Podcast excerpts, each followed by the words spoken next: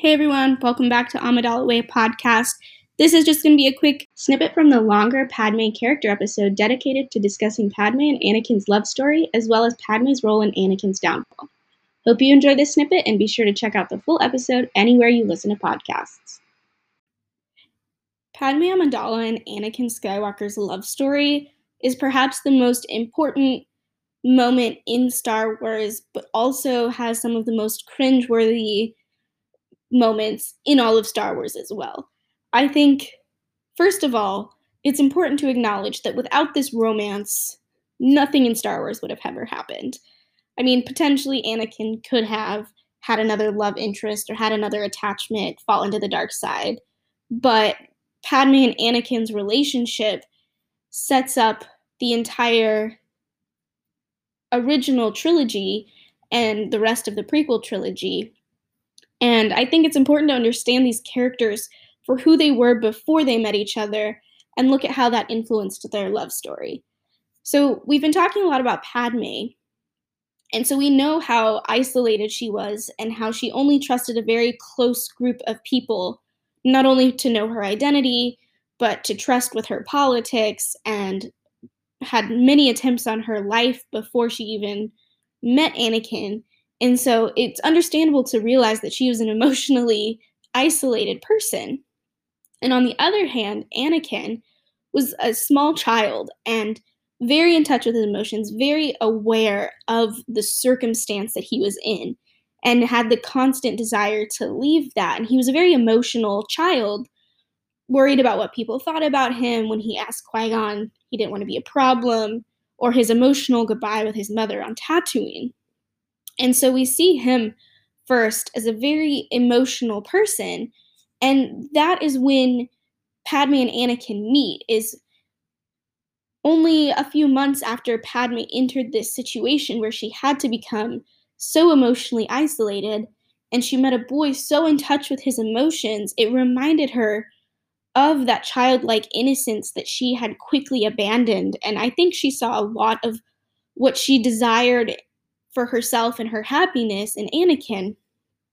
And then after the events of the Phantom Menace, when we see them again in Attack of the Clones, Padme has come to terms with her role in the galaxy and has become much better at managing her isolated state, whereas Anakin, the once very emotional young boy, for 10 years has been in a situation where the Jedi have told him you cannot have attachments, you need to be mindful of your thoughts and become very emotionally flat, having very little reaction, not taking much to heart, which, as someone who was so desired to be a Jedi, he was willing to do.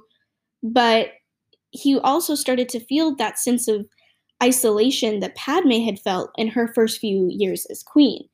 So I think one of the reasons they really connect is they've had a very similar experience of being in situations where to protect themselves and to protect others, they had to become very emotionally isolated.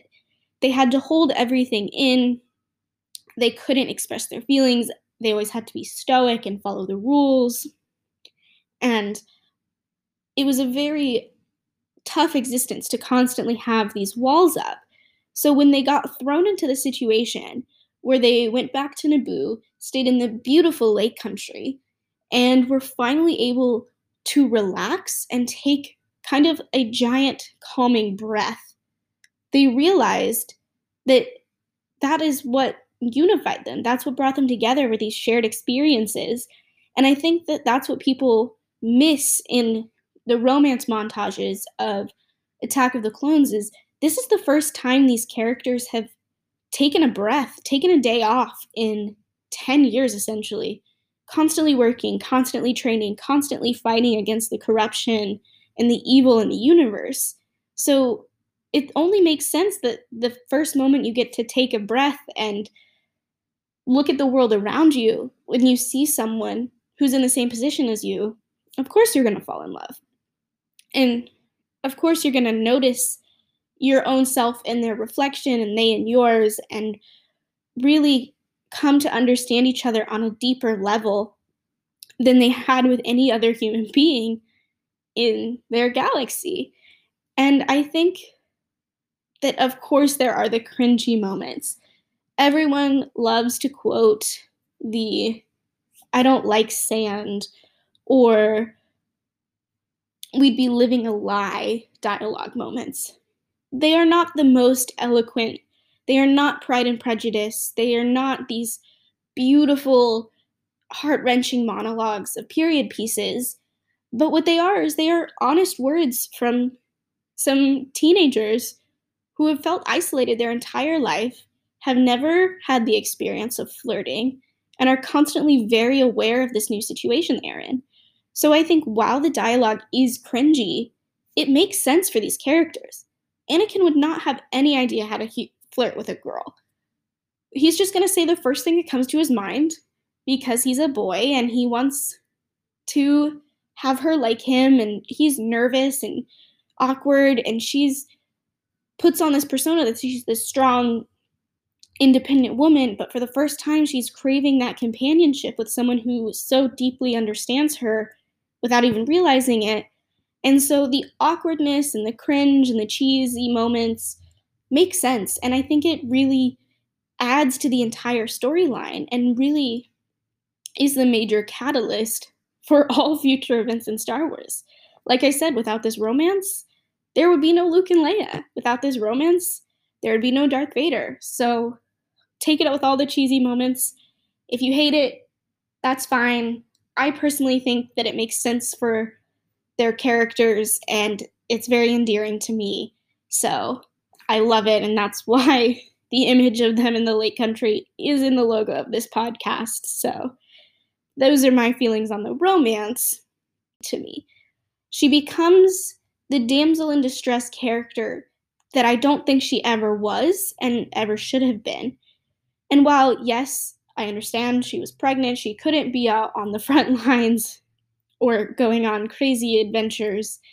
Um, I think it wasn't handled in the most delicate way to continue to highlight her as the strong, independent, powerful woman that she had been shown. I think there are good moments. I think her This Is How Liberty Dies quote is a glimpse of the old Padme that we saw. And I think that it shows the toxicity in Anakin and Padme's relationship, but not well enough to fully believe it, which is why I think the Clone Wars TV show provides a little more of that conflict and it provides a little bit more of reasoning behind why Anakin was so possessive and so worried, and how often this led to some manipulation. But overall, their struggles as a married couple and their struggles against Palpatine, I feel like is a good story, but shouldn't provide the level of motivation that it did to these characters. And one of my biggest complaints about the entire Star Wars universe is Padme's death. And while everyone knows George Lucas said she died of sadness, I refuse to believe that. Call it headcanon or whatever, but I will swear by the idea that I think Palpatine took Padme's life force, the life force of his favorite and first pawn, to keep his checkmate of the universe, which was Vader. He knew he orchestrated pretty much everything, but what he didn't orchestrate was Padme and Anakin's relationship. That was something that formed organically on its own, and while he learned about it and began to take advantage of it, it was something he couldn't control. It was something that he knew would always be a roadblock to his controlling Anakin and Vader. So, in order to address that, he had to take Padme out of the equation.